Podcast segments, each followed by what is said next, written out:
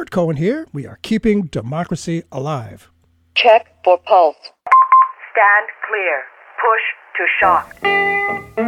So, yes, there's a huge gap between public opinion and public policy that people don't feel that they can do very much. Oh, smokestack lightning. You know what this is? This is a very Hamiltonian system. Alexander Hamilton to being the guy here in a very un-Jeffersonian. In the case of the Republicans, it's dramatically the opposite. Uh, but even in the case of the Democrats, an absolute typhoon of terror against African Americans in the South. America's fascists are those people who think that Wall Street comes first and the American people come second. Really seen as a financial sector that's uh, gotten out of hand. The shootings, the violence, that is not the drug problem. That is, in fact, the drug policy problem. I speak tonight for the dig- dignity of man and I've long thought that education is essential for the dignity of humanity. Well, America is all about rugged individualism, is it not? We each have the ability to pull ourselves up by our own bootstraps, right?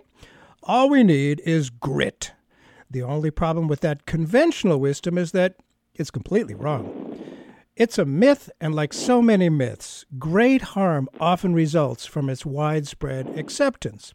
Our guest today on Keeping Democracy Alive, Linda Nathan, spent 14 years as a founder and co headmaster of Boston Arts Academy, Boston's only public high school for the visual and performing arts. Uh, and uh, Linda Nathan began every year with a promise to the freshman class. All of them would graduate and continue on to either college or a career. After stepping down in 2014, Linda Nathan began a deep interrogation of that promise. She felt troubled that she may have promoted a false myth about equality and opportunity, one that pushed the responsibility for success onto her students' shoulders without acknowledging the structural inequities they would face as they pursued their lives after high school. Now, in her new book, Linda Nathan writes When Grit Isn't Enough, a high school principal examines how poverty and inequality thwart the College for All promise. Nathan confronts long held assumptions about college access and takes a sobering look at how current practices and policies actually serve to push poor and first generation students not onto but off the college track. She found that the determined pursuit of a college degree instead left too many of her students with impossibly huge debt and frustratingly limited paths to middle class lives. She discovered much of great relevance along her journey, including how career and technical education done well might provide a viable alternative to a four year degree. Linda Nathan, thanks so much for being with us on Keeping Democracy Alive. What was your purpose in writing this book, and how did it come to be written? And part of that question is the word grit. Tell us about that, please. Yeah, yeah. Well, first of all, thank you so much for having me on your show, and you did a fabulous summary of what my purpose was. Um, I think that you know after working in the Boston Public Schools for 38 years, and uh, I was a you know very seasoned high school principal and sent many many kids on to college, but when I stepped down, I wanted to understand the experience that my alumni were having. You know, we boast about our uh, rate of kids going on to college. That's what you know many high schools are measured against, and Boston Arts Academy does very very well, well well above the national average. But I wanted to, and that's an urban school, so yeah. the fact that we're doing so well above a national ab- average and an urban school is even more remarkable.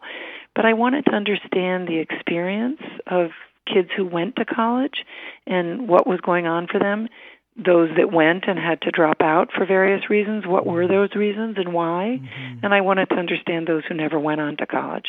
Um, so that was really my purpose was to just get a sense of how our young people were faring in this world because Boston Arts Academy is a selective high school. It's an audition based high school. So in some respects our kids already come in with some clarity and passion about mm. what they hope to do next or what they're good at.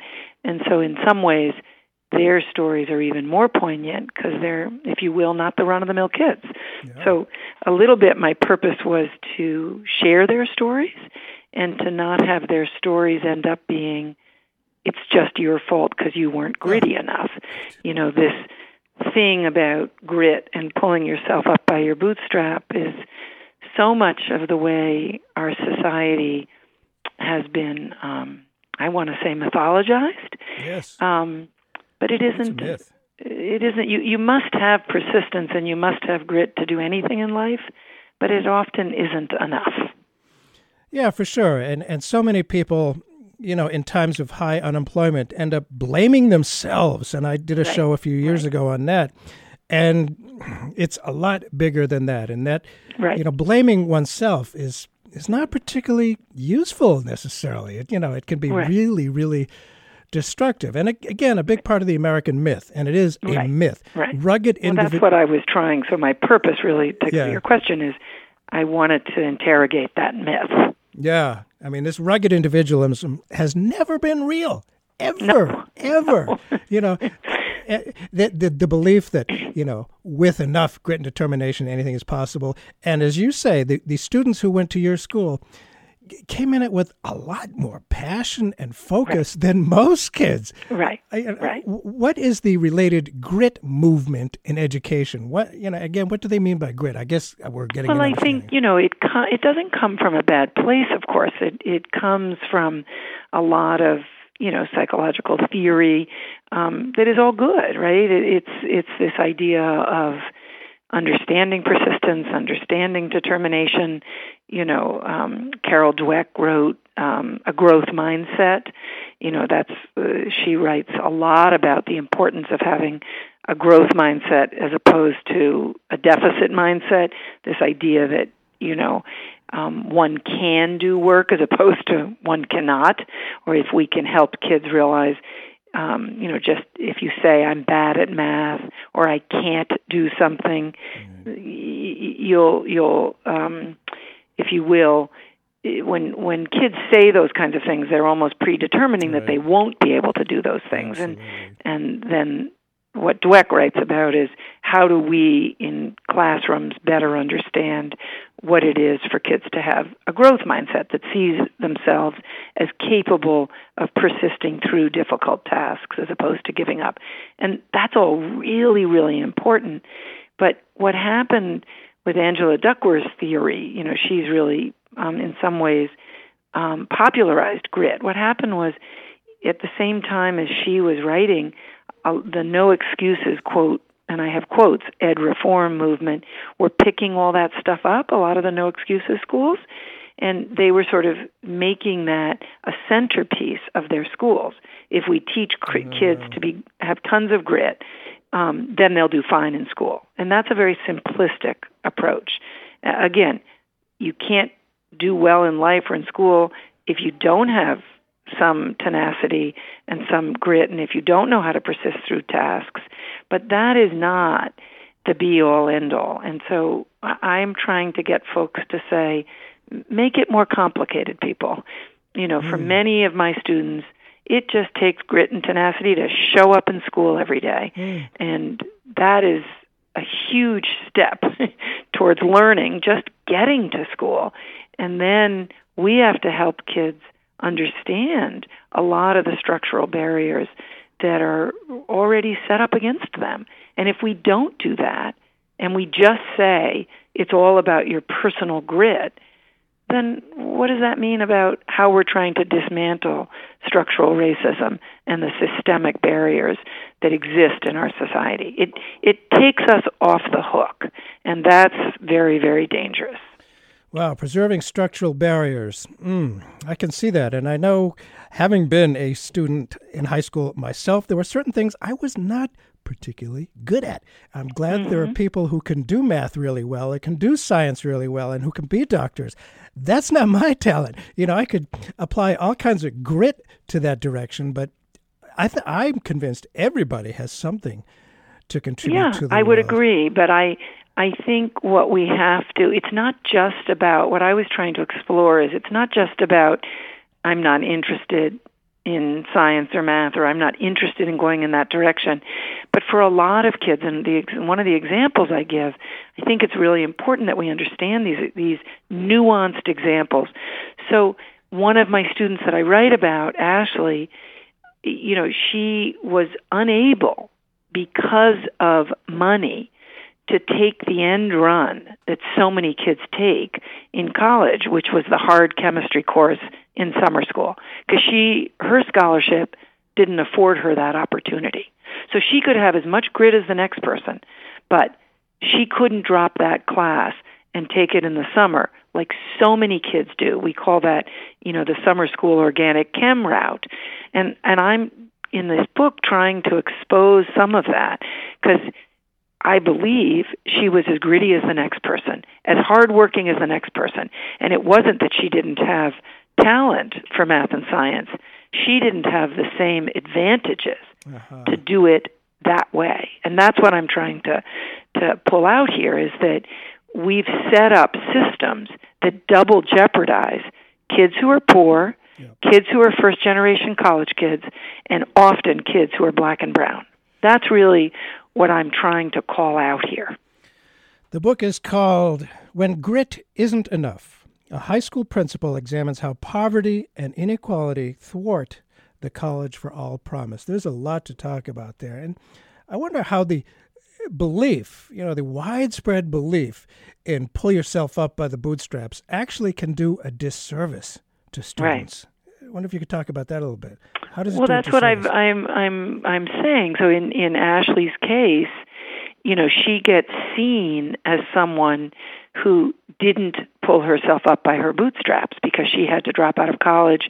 She now has you know quite substantial loans that she has to repay because she had to drop out and she's considered not gritty enough when in fact the real story is she wasn't afforded an opportunity that kids with more means, more money in this case, are afforded. And so I I think that's what I'm trying to expose yeah. here is we have different rules for different folks based on social class, based on um, family background, often based on who your parents were and um, uh, your race. And if we don't come to terms with that uh, as a society, I worry deeply about our democracy because yes. I think yes. we so shove off the responsibility to the individual and just say, well, that person wasn't gritty enough, or that right. person didn't work hard enough, right. or that person wasn't smart enough, when in fact, the um, you know the dice were rolled against them from the beginning. Yes. and that's i think what you know this whole deep understanding of when we talk about equity what does it really mean? It means that folks who haven't had the same opportunities as perhaps you or i might get uh, an added step in their stool if you will an added boost. And we have such difficulty in this country um, uh, uh, saying that that's important. You know, that's yeah. why we had affirmative action because we believed at some point that we needed to give people who hadn't had prior opportunities or exposure a, a, a, a little more help. And and I think if we don't keep considering that, we're going to be in trouble because I believe deeply that my students who are first generation and who are primarily black and brown kids mm-hmm have every bit as much as a, a, a, a right and uh, obligation to get to college and stay there as anybody else who may be third generation college going.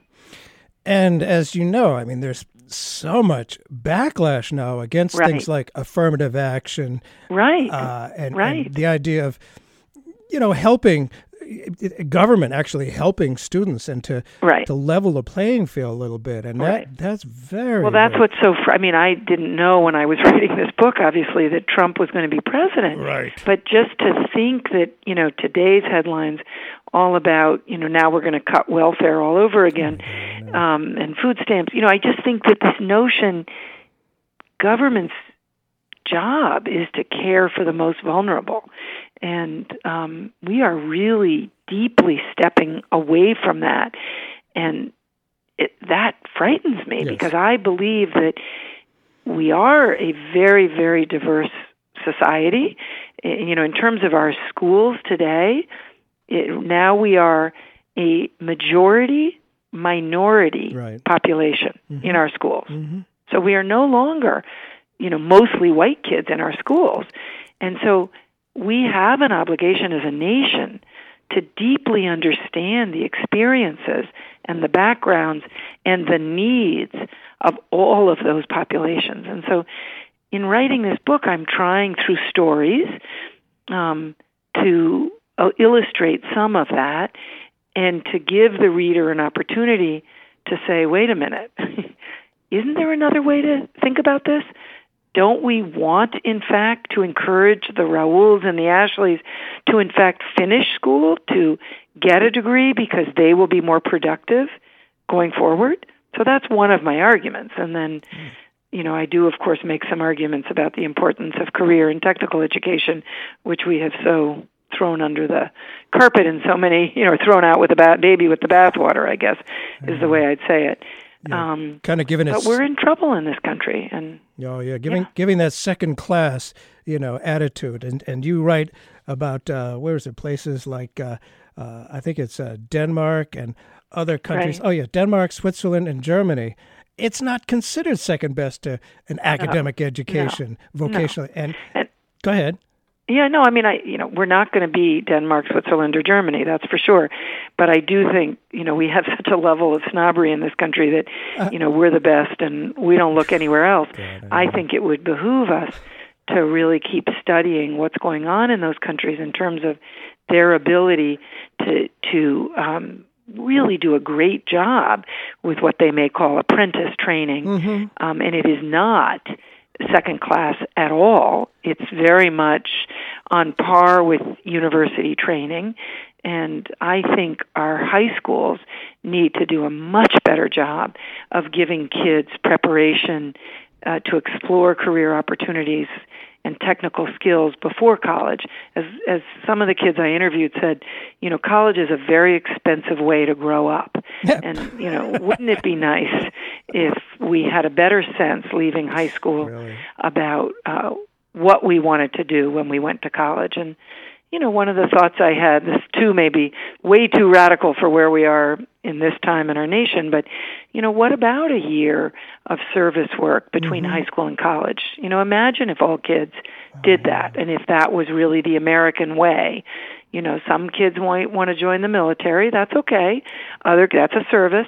Other kids might want to do deep community service. Other kids may want to apprentice, i you know, in an industry but what if we really could organize in a way that kids really have a chance? Maybe it's part of their high school experience and not after high school. But i i deeply believe kids need more exposure to career and technical training while they're still in those early um adolescent years. You know starting as early as 12 or 13 i think kids need to be exposed to what's out there and what are the possible career paths and um, interests that they might have. Hmm. You know, and and I know the people on the right, which there seem to be a lot more of these days. I guess it's always been there. It's just kind of been hidden, saying that you know they have this belief that uh, it's just keeping people uh, on welfare by helping people. Of course, it doesn't work that way. And what seems to be, as what you're saying, backing up, that by narrowing the paths, by by saying, you know, you got to go to college. This is it. Uh, if you don't follow that path, then phew, you're just falling by the Right. wayside. And you know, Right. I believe. I mean, I think public service, doing a, perhaps a year of community service, and apprenticeship. You know, apprenticeship used to be fairly common for young people entering the trade. Right. And I, you know, I know the argument against it would be, well, we're a post-industrial society. How would we ever organize that? But you know, I think even in a state like you know New Hampshire, where you are small enough, right, and there is so much um, interest, I think, in New Hampshire, and I think you call it ELOBs there. Your um, um, extra learning opportunities program or external learning opportunities program. I actually think it's a statewide initiative Uh-huh. where um, New Hampshire may be one of the few states that encourages young people for credit to do uh, apprenticeships and projects and learn alongside professionals. And I think there's all sorts of ways we could implement that in our schools, but we have to have a less rigid sense of what K 12 education should look like. And, you know, maybe New Hampshire is the place because it's small enough that we could try some of this on. Well, I hope people from other states, if they're listening, take a look at that. I frankly did not know about that program. Yeah, What's I the- think it's been. I think New Hampshire's actually been one of the more interesting states in terms of you know it may have come from not having enough resources in schools, so Right. school people went outside and said, "Well, what if?" But I visited some small rural high schools there where kids are actually doing interesting things outside of the classroom with the fish and wildlife um, folks, um, you know, looking at environmental issues.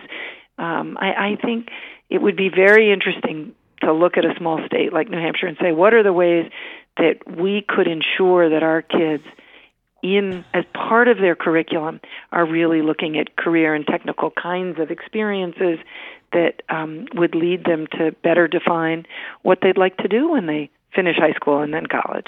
And you're making me think that maybe uh, we could actually connect with people on the right who don't like, you know, Common Core, and I certainly did not like. Uh, uh, was that a would be no, interesting. I hadn't Yeah. thought of it that way. well, No Child Left Behind. One size doesn't fit all. You know, Yeah. one size. if that's does- what if that's what if you will the right is saying, I would agree because one size doesn't fit all. No, it really doesn't. And we're not doing our students and our own future a disservice. Never mind, you know, being nice to, to poor people. You know, it's in our interest to have a stronger economy and to have, Yeah. you know, people fitting in and being able to take care of themselves. And there's many different ways of doing that.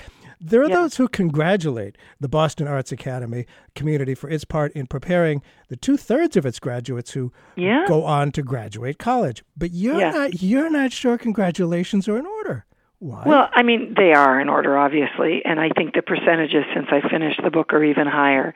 Um, but you know, when you step down from doing something that you've done well and that you love and that you're proud of, you know, you have to look at the other side. And so the question that that I was examining is, what about the other third that don't graduate from college, and then what about the two thirds that are going on to college? What is their experience? and what is their experience racially and what is their experience socioeconomically what is their experience in this world beyond high school and so that's what a lot of my questions were and and what about actually graduating? I mean, a lot of I don't know what the percentages would be. How many students are start college and then can't well afford it? that was the the two thirds is the percentage Ah. that were graduating so Uh-huh. of the kids we sent and this is uh, data from you know the mid about 2009 10 we were sending a lot of kids on to college you know 85 90 95 percent Mm-hmm. and two thirds of them were finishing Uh-huh. between four and six years which is well above the national standard Sure. so it's the statistics are fabulous but my question, you know, since it's such a great school, I wanted to ask, but is that good enough? You know, should we, if you're sending 95% on, should 95% be finishing, right? The same percentage that you're sending should be finishing. And what's happening to those who don't? And uh, as I say, you know, so much of this has to be in the context of what's going on nationally. Those are phenomenally high statistics nationally. But I wanted to take a critical look and say, what are some of the reasons that kids are not? And so that's what led to the development of these five myths about money and race and grit and this sense that, you know, everyone should go to college. Again, if you just tuned in, Bert Cohen here. The show is Keeping Democracy Alive. Our guest is Linda Nathan. Her new book is When Grit Isn't Enough. A high school principal examines how poverty and inequality thwart the College for All promise. And there are five key assumptions that have driven modern school reform. You come to the conclusion that they're ultimately empty promises. What are those five, please? Well, I, I you know I'm careful in saying empty promises. I'm saying these are myths that we hold up, and I put them in quotations. So the first chapter uh-huh. is money doesn't have to be an obstacle, and that's in quotations mm-hmm. because money is a huge obstacle for so many kids. That may be an obvious statement to to make, but you know, in listening to my young people, they had lots of stories about how difficult money and paying for college and all of the things that come with that really are. And then, you know, I was writing this book after Obama was elected president, and so so many people talked about the United States being a post-racial society, oh, and yeah. so that chapter is in quotes: "Race doesn't matter." Mm. As I said earlier, how could I have known that Trump was going to be elected president? That we would have in the White House someone who I think is deeply, deeply flawed and and uh, has not been able to speak or to help us in any way heal as a society that I think is deeply racist. And so, you know, our that chapter is in quotes and I think for me one of the most interesting things in interviewing the young people I interviewed was actually a white young girl who talked about how much race mattered for her on campus as a white person uh, because she could see, given the integrated high school she had come from, you know what wasn't happening for so many of of her peers who may not have been white but black or brown kids. And then we've talked about this third chapter, just work harder, this grit idea. And we've been talking a little bit about everyone can go to college. And then the last chapter is really about if you, you know, I sort of come round and say, if you believe your dreams will come true, and I tell some really mm. wonderful stories about amazing kids who, despite all the odds, uh, you know, one walked across Guatemala and you know went on to college and become an engineer and you know I tell some amazing stories about very very successful kids and you know those tend to be the stories that we all hang our hats on and um so and that's those are the chapters. That's just not. I mean, those those exceptional stories are exceptional stories. You know. Yeah. So, I mean, it's like people with severe physical handicaps. Every now and then, sometimes they they overcome them and do amazing things. Right. But, right. And these are exceptional stories because yes. we've had amazing performers who have starred with Alvin Ailey Dance Company. Sure. You know, lots of folks have heard of Diane Guerrero, who um, you know stars as Maritza in Orange Is the New Black. Ah. You know, the Netflix, and wow. she's written a wonderful book, "In the Country We Love, My Family Divided," about her own parents being deported. Um, you know, she she wasn't a, a, a DACA kid in that sense, but um, you know, she really has done. You know, she's been an incredible spokesperson for uh, you know the whole DACA movement and for kids born in this country. Um, without paper, if you will. Uh-huh. And so she's amazing, right? And but she'd be the first to say to me, you know, don't make it about my exceptionalism. Right. Make it about the network that Ah. uh, was able to develop to to support me. And you know, the high school that I went to, Boston Arts Academy, was a huge part of that network because um, you know we really kept her in school. So it is, it is it, always when you hear about these individual cases, um, we tend to mythologize them and Yeah. not look at the deep network surrounding those those cases. So I think that's what I'm I'm trying to get us to think about. And when you talk about networks, I can see it as a good thing. It sounds like you see it as a good thing, but there are people these days who, who refer to something called a nanny state and how bad that is, and kind of any kind of network at all.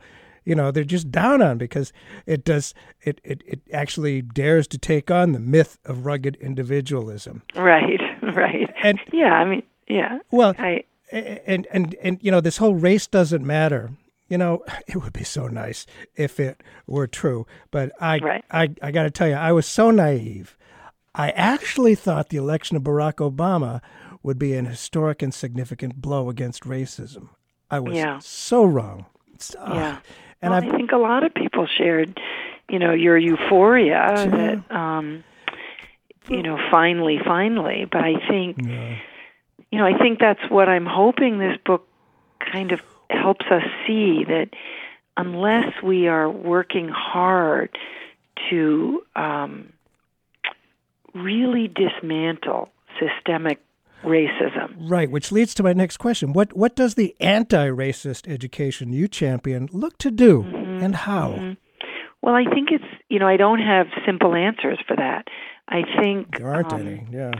part of it is, you know, how do we interrogate whiteness? How do we help white people understand their privilege? And I know that is so unpopular because, you know, I can hear the rebuttal from poor white people saying, you know, I didn't get any handouts, I didn't get any privilege. But in this country, built on slavery, built on the backs of black people, uh, white people do have privilege. And if we're going to dismantle racism, we have to come to grips with that. And that is not easy for people. Um, there's a play that is happening in Boston that Company One is producing called Hype Man, H Y P E Man. And it happens to star three of my alums Oh, from no Boston kidding. Arts Academy. They're all professional actors. And it is one of the best plays I have ever seen. It's by Idris Goodwin, and it really is interrogating whiteness, white privilege, relations, interracial relationships, what it means to be in this world as a black person, as a white person, as a biracial person. It is we need so much more. It's such an excellent play. And I encourage listeners to go see it if you can. It's only through the end of February. We need so many more experiences in our communities, in our schools, in in uh, our culture to help us understand how complex race is. You know, I think what worries me is so many people in our schools just say, "I don't see race." Right. It's not helpful, Right. right? Oh, I know. We need to see race, and we need to make sure that we are helping white people, black people, brown people, all colors of people understand the history of racism in this country. yes, we really do. We're built on. Oh, no question about it. And I should mention that this, you know, a lot of people listen to this on podcasts, so they could be anywhere in the universe, probably mostly mostly on Earth, but elsewhere as well if they want to. Okay. This is podcast. But uh, uh, you know, and the idea people people have said to me, "Oh, I'm too focused on race." You know, like they, like they want to pretend there's not an issue there, but you know, Yeah. to to sweep it under the rug, you know, it doesn't fix anything. What about you know another thing that's going on these days is uh, attacks on teacher autonomy. I see Right. great pressure uh, to to rein in teacher autonomy and to have you know just standards and very you know limited uh, ability of teachers to be autonomous. What's your view on this? Mm. Yeah, I mean, I think you know everything in this country is always a the pendulum swings from one end to another, right? So I think um, with the advent of high stakes testing and um, really thinking that the way we were going to fix education was through giving teachers or kids more tests to take. Right. Um, that may there's very little evidence that just by giving kids more tests Yeah. they're going to do better in schools. Um, but so I don't know if I would say it's a question of teacher autonomy. I think it's a question of how you know education and schools are where we play out our deep schizophrenia Yeah. as a society about what we value. And so um, as we brought more high stakes testing to schools, we're saying we value, we say we value kids um, learning in very discrete bites of information. And I think that's a mistake, that what we really value, or what we need to value, is much more nuanced. We need to value kids reading critically and kids doing complex problem solving. We need to value how we support kids getting along and understanding differences. And, you know, I've often argued that the best way to do that is through a very rich arts curriculum, Mm-hmm. that that's one of the best ways, particularly for young people, to understand differences if you sing in another person's language, if you have to um, dance or do a, a theatrical production that really represents a different culture, that will give you a lens that you didn't have before. So, So I think what's happened, what you're calling autonomy, I might call shrinking the curriculum uh-huh. so that it's very narrow and defined by going through some very discrete hoops um, yeah. that don't give kids as much of a rich, um, multi-layered, multifaceted curriculum, and that's what we really need. We need kids reading all sorts of books, both fiction and nonfiction, writing all sorts of writing, both you know fiction and nonfiction kind of writing. We need kids deeply immersed in thinking about problem solving and problem posing and you know our a, a rich science curriculum gives that a quantitative curriculum helps with that someone i mentioned carol dweck earlier and i heard her say the other day i loved this. She said if a doctor came back from a hundred years ago to a hospital today that doctor wouldn't even recognize the hospital. It's so different. But if a teacher from a hundred years Yeah. ago came back today schools look exactly the same That's scary That is scary. That's a really interesting uh, perspective on it. yeah And you know, as you say, I mean, just narrowing education, just it doesn't. It it's not good for kids. And all No. you know, so much of the focus these days seem to be on back to basics, math Right. and science proficiency, and Right. ar- arts Right. tend to be seen as kind of superfluous. Well, you can cut that out. You point out that quote right now, if you grow up poor in the city. You can also be guaranteed you will not receive education in music, visual arts, theater, dance, or creative writing. I think this Right. is a travesty. Tell us more Right. why. Why is that a travesty? Well, well, because uh, what I was trying to describe, I think what the arts gives us is a unique way to engage through emotion with one another and to engage across cultures, across perceived barriers, across language. You know, my background is early on with um, ELL, uh, English as a Second Language kids, and you know, working with theater is such an amazing way to develop vocabulary and to think about how we can learn another language. So, for me, you think about also. Um, I've heard uh, Gustavo Dudamel, who's a sort of famous um, graduate of the El Sistema music program from Venezuela, and now he's the conductor of the LA Phil, and he talks about how in Venezuela, you know, deeply politicized country, and but if you're in the orchestra, even if you're in different sides of a political struggle, you got to all play together. You're Yeah. that's how you're judged, how well you play together, not how well you play separately. Yeah. And I think the arts give us unique opportunities to do that well. You know, some people say sports do too, but I think sports are much more competitive and individualistic in nature. Playing in an orchestra is a collaborative uh, endeavor. Singing in a choir is a collaborative endeavor. Most theater and dance are not solo performances, but they're things that we do together. Um, And so I think that ability to learn to work collaboratively is something that's what you know everyone says in the workforce they they need employees Ah, who know how to work collaboratively who know how to work with people who are different from them who know how to solve problems collaboratively. We need the arts to help us do that and we need the arts to help give our kids a sense of beauty. Beauty is something we need more of in this world not less of. Yeah, that seems to be the case for sure. What about, uh, you know, one of the things that's going on in terms of education these days is for profit schools. I see them advertised on TV and they're clearly Mm-hmm. Yeah. aimed at lower income students. How- Yeah, yeah, about- yeah, yeah. And I do tell a story in the book of one of my young people who sadly went that route, and Mhm. you know what happened to him is, you know, he was left with nothing, literally nothing. You know, I I worry deeply that in our new regime here with Betsy DeVos that you know she's going to go right back in and recertify all those schools that under Obama were actually decertified because uh, they were doing such a bad job um, you know, taking federal dollars because that's what they do, and uh, not graduating kids. You know, Right. huge promises that are empty.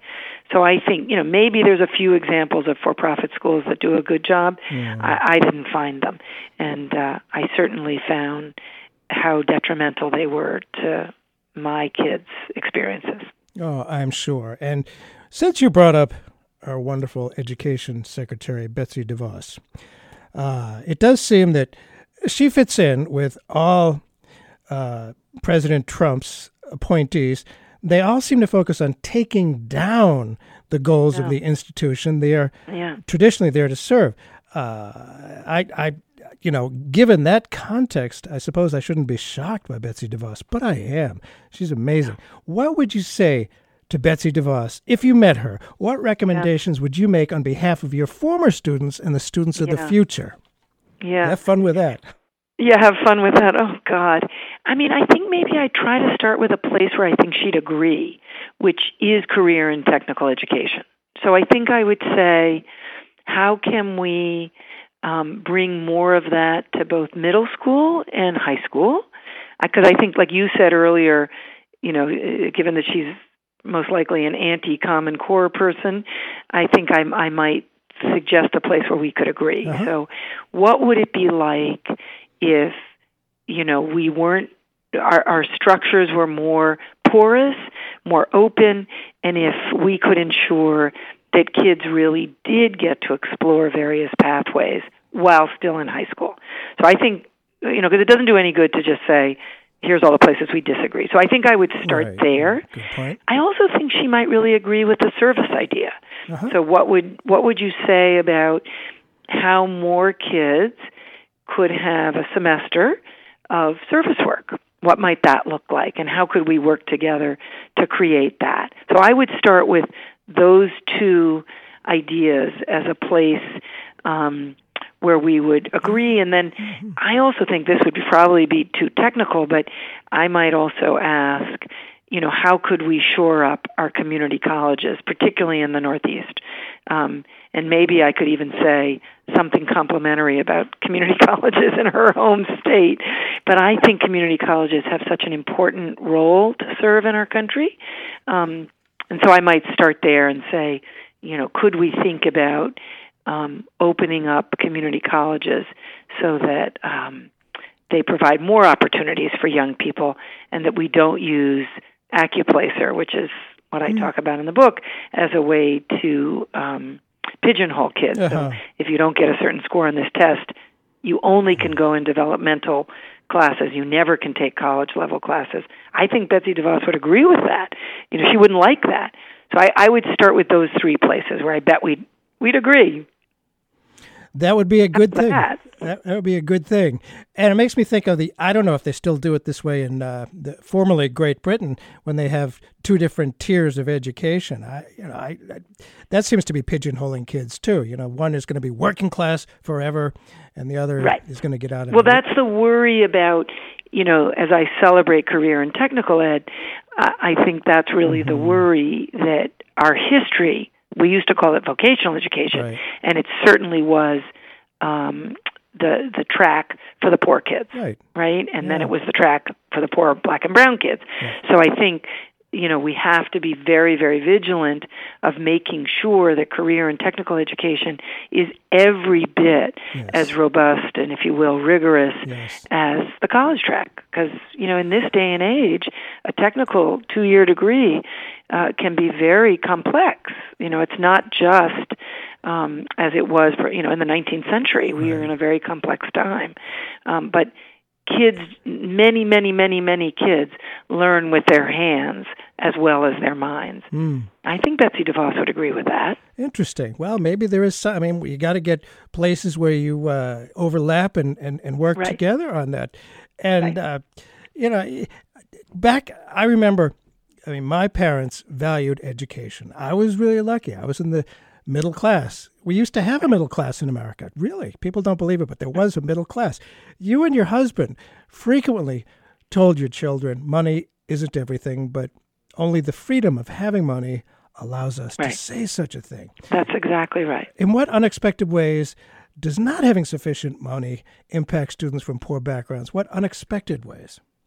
Well, I think, you know, this is what I try to write about uh, with Raul's story is that, you know, if you didn't grow up understanding the nuance of how you pay for college, you know, many people in reading his story say, well, how did he not notice that he didn't have money for housing? Well, if that's not part of your dinner table conversation, you would not notice that. So, in his case, the unexpected way uh-huh. is that he gets to college and has to take out a loan really quickly yeah. to pay for housing. And that would never have happened to my own children or to most upper middle class That's kids. True. So I think we we really forget that you almost these days just to do the federal the FAFSA forms, the financial aid forms, those are such complex forms for so many people mm. that uh, you almost need a PhD to do that. Mm. So I think that's what I'm trying to uh, expose there that um, we need a lot more guidance support in our schools. A lot, you know, it's 300 400 kids per guidance counselor now. That is not good. What? I, I would want Betsy DeVos to fund that better. You know, look at the ratios in our schools and to say we really need schools, not the nonprofits, but schools need to be supporting um, guidance guidance work. That is the work of schools. We've so allowed that to be siphoned off to nonprofits now. That really scares me. Oh, that is. I want guidance work to belong in schools. I'd say so. And you reminded me, my I have a niece who's doing that, and she is so burned out. She's really good at it. She loves her work, but there's the workload is just crazy. Right. How many kids is her? How many does I have? I don't know exactly, but when you say like 400, that oh yeah. my. Just, that means you really can't do anything. You can't do kids, anything, right? I mean, that's the trouble. Oh, so you know, we have to really rethink how we do advising in our secondary schools and and I, I would want a deep look at that because you know we can't continue this sort of factory model of schools that we're just sort of pushing kids through you know some will end up going to four year colleges some will go to two year but we're not really paying attention in a deep way to what our kids really need they need a whole lot more advising than we're giving them in schools and you know some families can do that because right. they've had a lot of experience with college themselves yeah. but we have a growing population of kids and families that this is their first time round with that yeah. and that's what makes this country great i mean i think you know everyone's seen the news headlines of the new president of Harvard and he um he's so proud of being the son of immigrants you know that's what this country was based on. Our country was formed, for the most part, by immigrants. So, you know, that's also who's in our schools. We need to support that.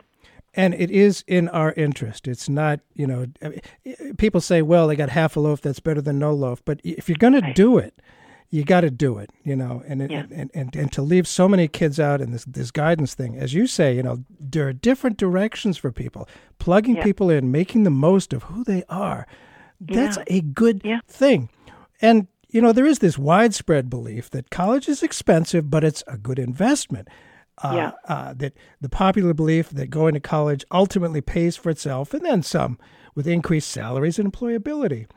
Uh, I does, does, do statistics still bear that out? I well, I think it. it is true that yes, that you, let, let's say it this way: if you go to college, the statistics bear out that the probability that your salary will be higher if you go and you finish. That's what the statistics still tell us.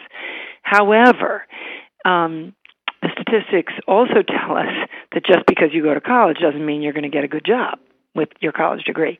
So I am not trying to say fewer kids should go to college. I am not trying to say that. Mm-hmm. I, I'm trying to say let's make sure we give kids the preparation for college without pigeonholing mm-hmm. and also give them the preparation for making more sophisticated career choices. And that's where I feel like my students said to me, um, you needed to do better you needed to provide us more there. And I'm I'm very very proud because Boston Arts Academy now, since I stepped down and Anne Clark is the new headmaster, she has developed two career and technical um, pathways. One is in fashion design, and the other is in visual communications, visual communications and design. So kids now from the Boston Arts Academy will be graduating, some percentage of the kids, with vocational, career, and technical certifications in those fields where there are jobs. So that's terrific. I, I'm really thrilled that a school uh, like the Arts Academy has been able to expand and change its focus a little bit Mm-hmm. to say we are going to also work very deeply um, in career preparation. Our musicians now do a lot of career preparation in the recording industry, and they really learn about um, that field, which is booming. So I think I, I'm not saying that kids shouldn't go on to college, but I am saying I want kids to go much more aware of what their career opportunities are and much more experienced with particular pathways before getting there. And uh, I will uh, acknowledge right off that uh, I was a Bernie Sanders supporter, and he uh, talked a lot and connected with kids about their student debt. I, you know, I sometimes go to different rallies, and he'd ask how many kids have, have debt. Right. I was amazed that Right. how many kids have really large debts. What that was something that I think, you know, Obama really tried, and obviously, you know, Sanders was trying too in raising this. Even Hillary Clinton talked about this. I, you know, this would be an interesting to go back to your Betsy DeVos question. What would her stand on this be? Has she been asked directly? What about student debt, and what do we do about that? Yeah. um, because it's going to cripple. So it, it is crippling so many people and making them unproductive. You know, so I would think the Trump DeVos administration would would want to change that and would want to do something to allow for um, young people or uh, to be able to do something about that that debt that may not always be, um, if you will, th- their fault. I mean, that's what's complex about it because people say to me, "Well, Raul didn't have to sign that loan, pay, you know, that Yeah. loan. He didn't have to mm. take out that loan for housing." Well, he had a free, you know, he had a scholarship to college, so of course he was going to continue, and he didn't have the background to understand what was going to what it was going to mean to keep taking out loans, to keep taking out loans. Right. Right. People, you know, they, people rarely understand all the legalese that's in these contracts. Right, right. So we do have to do something about loan forgiveness. I mean, we really, yeah, we really, really do. But I think we also have to do something to rein in the cost of college. It is ridiculous that the cost of college is upwards of seventy thousand a year now. So, you hmm. know, what do we do about that? Oh my God. Well, in, in coming up with, with solutions, what we can do from here, rather than college for all, you argue for career and college for all.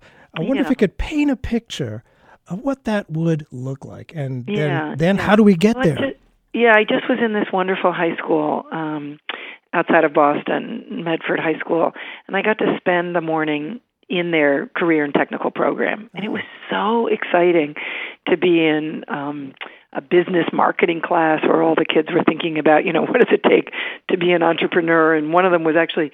I think trading in bitcoins. I was like, "Oh my god, this is so terrific!" There were other kids who do were learning about childcare. Others were learning about their, you know, they were working in their restaurant. Others were doing um, cosmetology, and people were coming in to get their hair done. I mean, it was a very vibrant um, scene in a comprehensive high school, and all kids in that school are given the opportunity when they enter high school to do um, rotations in career and technical Oh, cool. fields. And that's what I that's the picture I would paint is I really think all kids should have those opportunities and the the um Mm. overemphasis on you have to take and pass 7 AP classes has gotten us into trouble cuz you know what if we also have to take a, a design and visual communications class. You know, this is such a digital world. What if we all have to learn to change a tire? What if we all have to learn something um, about other fields that we may not have even considered? Hmm. That's what I'm. That's the picture I'm trying to paint. Is is I think um, we have really eh, taken career and vocational education and put it in only a few places rather than asked how could this be more of every high school kid's um, learning experience I'm remind. I think it was an ad for the army. Be all that you can be. and we're not necessarily thinking of the army on this, but uh, what kids can be. And I can think of so many examples, you know, of, of students who, you know, because there was all this pigeonholing and only this way to measure success, that kids who have other talents, those talents are just left by the wayside and not plugged right. in. Right. And it's just, it's it's such a shame. Right. At the political, I think the other way to say it is how can we create high schools where kids have multiple entry points for success, and what would that look like? And you know, not everyone wants to do, um, you know, uh, close reads of, of of history or math or science, but and that's okay. Everyone should have a, a baseline. But I do think all high schools should give kids the opportunity to learn about various careers. I, I think that that is, and not just in a career class. I'm not talking about Mm-hmm, that, but real hands-on, project-based learning where you can build things, where you can create things, where you can make things. You know, this whole maker space movement in some ways is really interesting because it's hmm. about getting tools back into the curriculum. I, I read a great piece a while ago about you know what happened to shop class, and ah, that's a good uh-huh, question uh-huh. because kids need to work with tools. Lots of kids, that's where they find that they get excited, and uh, too many of our high schools are devoid, if you will, of shop class. Yeah, and that you you learn a lot, not just how to use the tools, but there's so many obviously different, unexpected things that, that you learn there, working together right. sometimes, and just uh, yeah, I, I can see how uh, there's so many opportunities, and I like what you said about we need multiple entry points for success. I think that Right. that That's sounds, what we all want, right? that sounds like the key that we all can do it. We all can contribute. The book is called When Grit Isn't Enough. A high school principal examines how poverty and inequality thwart the College for All Promise. Linda Nathan, thank you so much for being with us. And uh, Thanks so much for having me. well, let's hope a lot of your ideas get to be reality. I think they're All right. starting to. Thank you. Thank you. Bye-bye. Bye. And uh, yeah, it's a good idea not to make promises you can't keep. Here's Tim Hardin talking about that. It seems the songs we're singing are all about tomorrow. Tunes of promises you can't keep. Every moment bringing a love I can only borrow. You're telling me lies in your sleep. Do you think I'm not aware of what you're saying or why you're saying it? Is it hard to keep me where you want me staying? Don't go on betraying. Don't make promises you can't keep.